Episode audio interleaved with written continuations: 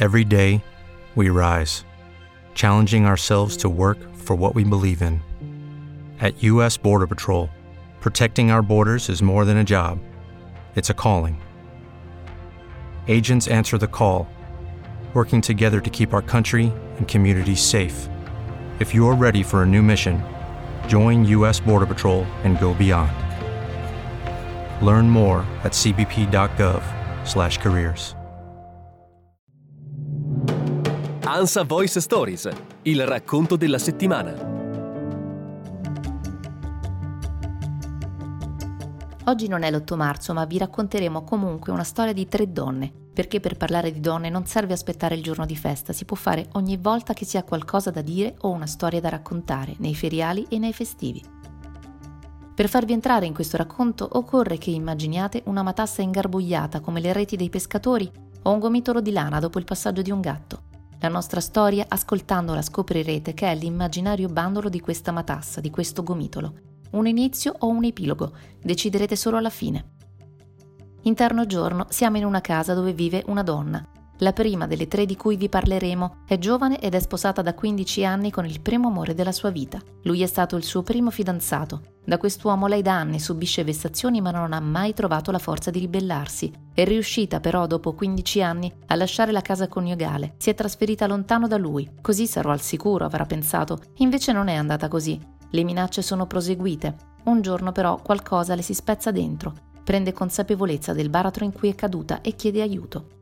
Quel pomeriggio ci chiamò questa ragazza, ci raccontava appunto di aver ricevuto sul suo telefonino cellulare delle fotografie di proiettili, pistole, donne intubate in ospedale in condizioni gravissime, ovviamente il tutto accompagnato dalle didascalie dell'ex marito che le prometteva di farle fare quella stessa fine, le prometteva che sarebbe finita in quelle stesse condizioni.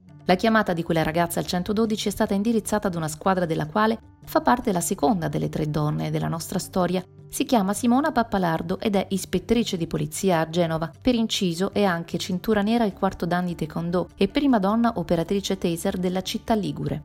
Dopo molti anni in una sezione investigativa le capita di affrontare il primo caso di stalking. Siamo arrivati in, sul posto ovviamente con uh, la mia volante, un'altra volante e abbiamo raccolto le prime, le prime confidenze di questa ragazza. Lei racconta che la separazione che ha faticosamente raggiunto è stata fonte solo di ulteriori sofferenze e queste sue parole devono avere toccato qualche corda interiore all'ispettrice. Quando siamo arrivati lì in casa di questa donna, io, io l'ho guardata negli occhi e, e gli occhi gridavano aiutami, tirami fuori da questa situazione. L'uomo, l'aggressore, il marito che non si rassegna alla separazione, a sua volta ha dei problemi, disturbi di carattere clinico ed è molto aggressivo. Fino ad allora la sua aggressività l'aveva sfogata sugli oggetti, su tutto quanto gli stava intorno. Le aveva distrutto la casa, si era ferito più volte durante queste, questi scatti di ira. Mm.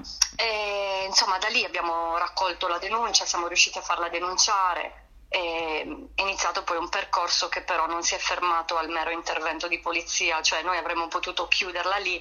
In realtà questa ragazza mi ha chiesto il numero di telefono e da lì è iniziata una serie di, di conversazioni, ma più che altro erano telefonate di, di, paura, di terrore, di ansia. Però lui era comunque presente ed era una presenza ingombrante nella sua vita perché era, mm-hmm erano 200 messaggi al giorno, telefonate, come sei vestita, guarda che ti vedo, erano, lei aveva cambiato addirittura città, mm. si era trasferita in una città del sud e lui era riuscito a sapere eh, dove abitava e le mandava delle fotografie con i posti in cui lei si trovava, quindi lei era braccata.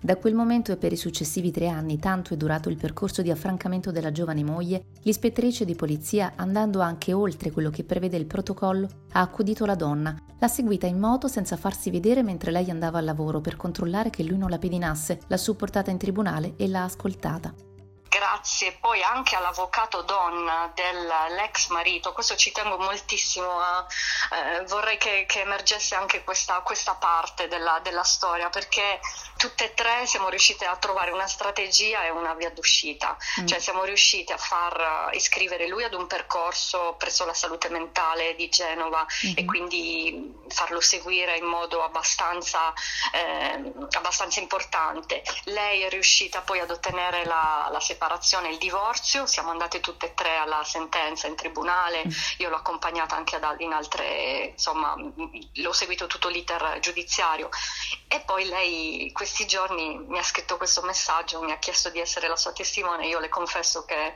mi sono molto emozionata e anche molto commossa perché è la storia di tre donne che ce l'hanno fatta e, e, vorrei che fosse veramente un esempio per tutte quelle che non hanno mai il coraggio di dire, di urlare al mondo quello che stanno vivendo. Abbiamo lasciato che fosse proprio la nostra poliziotta a introdurre la terza delle donne protagoniste di questa storia, l'avvocatessa del marito che oltre a curare gli interessi del suo assistito ha preso a cuore la moglie, vittima di questa spirale di violenza, salvaguardando gli interessi di entrambi. Questa storia si chiude per fortuna con un invito a nozze, ma è solo, come abbiamo detto all'inizio, il bandolo di una matassa enorme, quella della violenza sulle donne che in Italia, stando ai dati Istat, raggiunge cifre agghiaccianti. Il 31,5% delle donne tra i 16 e i 70 anni ha subito qualche forma di violenza fisica o sessuale, per il 5,4% di queste si è trattato di stupro e in particolare l'Istat dà anche un altro dato su cui riflettere. 2 milioni e 800 mila donne italiane hanno subito violenze fisiche o sessuali dal proprio partner o dall'ex partner